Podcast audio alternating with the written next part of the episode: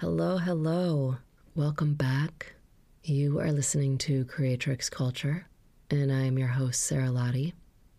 Thank you for tuning in today. I just got some really sad news the other day, and I'm not really sure how to feel about it.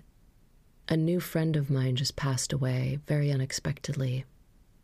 You know, I talked about in the Prince episode that prior coming into this incarnation on earth, we make contracts. And the one I briefly spoke about in that episode was the contract of when we are going to depart and how and what that whole process looks like. And um, we also make contracts with different souls and lessons we want to learn and karmas we need to balance out. I'm going to do an episode about that soon because it's all very interesting. But even though it's like I know about the contracts and I understand now on a deeper level of contracts in general and um, soul contracts and life contracts I'm talking about, it doesn't really make it easier when you have to deal with someone's death. Like, yeah, I, I know like things change and they just evolve and they just take new form, but that experience that you've had with them as a living being is no longer. And that's what I think like trips up our mind the most, you know, is that we cannot physically see, hear, interact with that person anymore.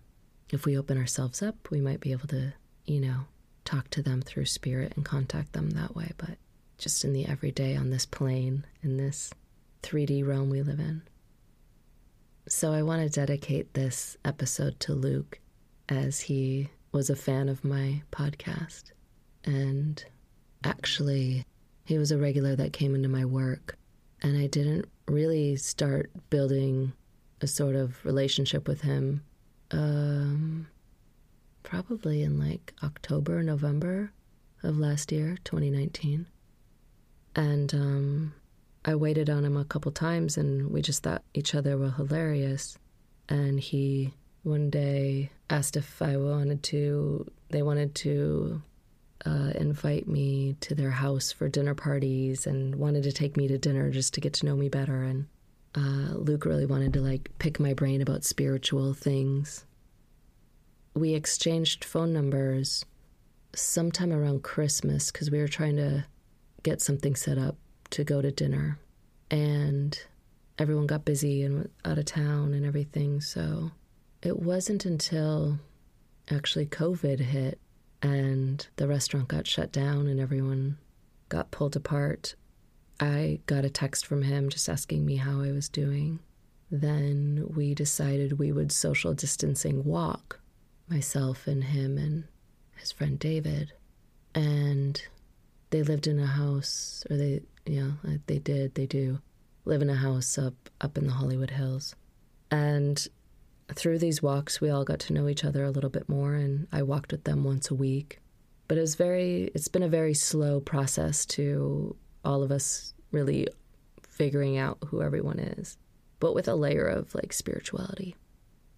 And what's interesting too is I hadn't seen them for like a week, and I was walking down the street and I wasn't going on a normal route I would go, or I wasn't on the a side of the street that I would normally walk down, and all of a sudden this white Range Rover comes like pulling up in front of me, and I was like, "What is going on?" And then like I see hands waving out the window, and it was them, and they were just going for a drive, and it was just like divine timing of running into them because they'd been busy, and I think we had to cancel our walk. So the last time I saw Luke was about two weeks ago, um, David wasn't feeling well, so he didn't come on the walk. And my dog and Luke and I walked our normal route through the hills. And we stopped at this one overlook part, and I was taking a video with my camera at the phone. And he was very adamant about taking my picture. I thought it was kind of funny because I was like, okay. And he whips out his phone. He's like, okay, you stand here. You guys stand over here. And he snaps a few pictures. And he's like, okay, come over here and stand over here and snaps a few pictures. And then later that night, he sent them to me. And what's really interesting is in the top left corner is a spirit, like f- flying above us, and you can see it moving across. And it's iridescent and it's beautiful. And I think I'm going to use it as this um, episode's episode art. So if you have a, you, think through, I don't, can you see the episode art through like iTunes or whatever? I don't know. I know through anchor.fm, like you can see all the episodes with the episode art. And when I post them, I can post them with the episode art. But I'll post it anyway so you can see the the spirit flying. Um so then the next week we were supposed to walk on a Sunday and then he said David wasn't feeling well again if they could reschedule. I said I was busy on Monday, but I could do Tuesday. And then Luke texted me and said he wasn't feeling very well on Tuesday and that he would be in touch with me later in the week. And he's a very busy commercial producer, so we've had to reschedule a lot due to his job. And come Friday, I realized I'm like, I haven't heard from them, but I figured they would just reach out when they were free. And then I was at my girlfriend's house on Saturday, this past Saturday, and we were actually playing with tarot cards. And I my phone's ringing and I look at it and I don't recognize the full name on the caller ID. So I let it go to voice, voicemail because I never answer my phone if I don't know exactly who it is. And then I see I also have a text saying, Hi, Sara, it's David. Can you please call me? And right then I knew what he was going to tell me because David and I have never been in contact over the phone before. And being that I hadn't heard from Luke, I knew right then that he was no longer on Earth. Isn't it interesting how you always know those phone calls, like what they're going to say? It's like the energy is different between whatever's like coming from whatever in the ether of like, you know, they're still alive in a hospital somewhere compared to they no longer walk this plane, you know? But what's just interesting to me about this connection is like, it, I, I had this like thought of like, why we we just started a friendship. We didn't get to I don't know. It's just it's a weird concept to meet someone and know them so briefly and just beginning to start to peel off the layers of who everybody is and what makes them tick and what are they passionate about and what is their past and what do they even really do in their lives? What do they even really think? What do they even really feel? And then they're just gone. Maybe it's something I'll to be continued about if I'm revealed more of the potency of this very quick connection and interaction. Yeah. So, anyway, this episode is dedicated to him. The other night, I got woke up at, woke, woken, woke, got woken up. Yeah. I got woken up at like, what did my notes say? It was 5:45 in the morning, and my spirit guides woke me up as they do Sometimes I stay up, and I'll be honest, sometimes I just go back to bed. I figured they could tell me in the morning. Uh, for those that you don't know, 444 is angel time. It's the time of the angels. And the other night I woke up and I looked over and it was 444 on the clock. And I was just like, hi, angels. And then I literally just passed back out. like, if you had a message for me, you needed to give it to me in like two seconds because I was back out like completely. I laughed about it when I woke up. But this particular morning, um, it was actually April 25th that they woke me up. It was a Friday. And they had a huge message for me. I wrote like um, two and a half pages in my notebook. And it was really profound, actually. And what's interesting is if we rewind back to the second episode, is Naomi and I dig into shadow self. And when I was doing my live workshops, that's what the first workshop's theme was about. And a lot happened, you know, with shadows coming up. And since then, I feel like I've just gone on so many other paths and teachings and discoveries and healing in myself and expanding and growing and all over the map, um, especially through this uh, quarantine, that I kind of forgot about shadow work. And so they wake me up and they wanted to talk to me about rebellion and what is it truly to be a rebel, and to look at my own rebellion and to do the shadow work about it. So, for much of my life, well, for all of my life, I've rebelled. For much of my life, I probably looked at myself a little bit negatively because I'm such a rebellious spirit. And I've looked at that as being a bad trait within myself. And in some cases, yes, that's true. To rebel just to rebel is basically very immature. But there's actually a good side to rebellion. And yes, my teenager years, I just needed to rebel just for the sake of rebelling and with no cause, just to, you know, a big fuck you to everyone type of thing. And then what they showed me is that the part of me where rebellion is an attribute is that I'm a seeker, and I've always been a seeker. I'm a seeker of truth, I'm a seeker of knowledge, I'm a seeker beyond the story that is told to us. In the first episode, I talk about my thoughts on religion or of how I didn't believe my religion, and I beat myself up for that for a long time. And I've never liked the government. I've never liked the news. There's so many things that I've essentially rebelled against, but had no inner knowledge of why I was so against these things. It was more of like this intuitive force within me. And many things that have been told to me throughout my life in many different subjects, I have taken it at face value and then turned in, have done my due diligence in learning different angles and studying different angles and be open to seeing things from a different perspective and then drawing my own conclusion. And I never really looked at that as a form of rebellion, but it is. Because I'm not just blindly like following the narrative that has been laid out for us. I've, before I even really knew I was working off of my intuition, anything that was told to me, I have let it pass through my barometer and compass in my body and have knew when there was something I needed to look into deeper if it resonated with me in a certain way and hit certain my parts of my body in a certain way and then I knew there was something deeper to what was being shared. There's some things that have came across my path recently that I may have believed a different narrative for a while, but it never struck me deep enough to look at a different narrative.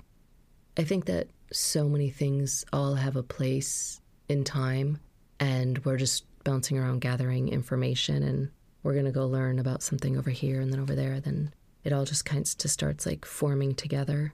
So I think on the government sense, I've been very out of tune with the actual workings of what's really going on, but I also didn't believe their narrative. Um, so was, I've always been rebelling against something I didn't know why I was rebelling against it, and now I understand the rebellion. What's interesting is when, you know, they do censorships, especially on social media now and YouTube and stuff, is the rebellion is to seek out these other ways of seeing things and they censor them because they don't want you to think differently or open up your mind. It's not to say that you're going to believe all of them either. I don't think anything, I think everything has some truth in it. And I don't think everything's 100% true all the time that we see or hear or what we're being fed. But to really understand what you're being fed is to travel down the other roads that everyone just tells you no, just tells you, oh, that's bad, but they don't really know why. And especially the ones where the powers that be are so quick to shun and push down, those are where your nuggets lie. Those are where a lot of truth lies. Those are where you want to look down them. And sometimes it's not pretty. Just like shadow work, sometimes it sucks to learn some things. Sometimes it sucks to wake up. Sometimes it sucks to open your eyes and see the real shit. But rebellion isn't always fighting. Rebellion isn't always just about to go against the grain, to go against the grain, or that's who you are, that's who you've labeled yourself. Rebellion is about knowledge. Rebellion is about seeking. Rebellion is about finding the greater truth for yourself. It could just be a personal thing, for the world, for your immediate family or friendship groups. It's like when you were young and they would say, like, you know, don't do drugs because they're bad. And you're like, well, why? And they're like, just because. Most drugs are, I wouldn't recommend them. But I would have to say, in like not the over usage or abusing of drugs, I, I would kind of take back. But like the initial of like taking mushrooms or acid or even just the first initial times of like smoking weed and opening up your mind and opening up your mind to a different perspective was kind of the seed that was planted. So I see a different perspective here. Now, in our normal life, where can I seek out a different perspective? If something doesn't feel right to you deep down, deep in your heart, and you just know it's off, you don't have to believe it. And you can find a different perspective. If that one doesn't feel right to you either, then find a different perspective. Find the perspective that aligns with your truth, that aligns with your being, that aligns with what your beliefs are. Don't just blindly agree or adopt something because someone told you to because they say that this is the way it is. What's so interesting is that with so many like great artists and philosophers and way pavers, visionaries, you know, during their time of being alive, people just squash them and they're crazy and they don't know what they're talking about and they're the devil and they're, you know, and then it shows out over the timeline that they actually were right and they were, you know, paving a new way and they were heightening our vibration and helping us evolve. But they're so condemned along their path. But their rebellion to stick to their path is what, even though it was going against the grain, sometimes with some of them against every single person, but they knew in their heart the truth, so they just kept going. They weren't fighting a battle with guns or knives or with force against other people. They were just fighting the battle to keep going in the direction that they knew that they were supposed to go, that spirit was guiding them, that their higher self was telling them that they were supposed to bring this to light, to earth, to humanity, to further along the process and the progress of our constant and ever changing evolution. So, yeah, I woke up the next morning, and even kind of before I fell back asleep, because I went back to sleep after the download from them about rebellion. And I woke up the next morning with such a different attitude about myself. If like and heal feeling healed and like not feeling like I'm like there's this part of me that's such a bad person. Like this attribute that I was thought was so bad. I see how it's served me in such amazing ways when I have used it in proper ways. And I talk about that in the second episode about shadow self is it can serve you and it will serve you. And now I can be more conscious, even more so, even though I feel like I've grown out of the rebelling just to rebel.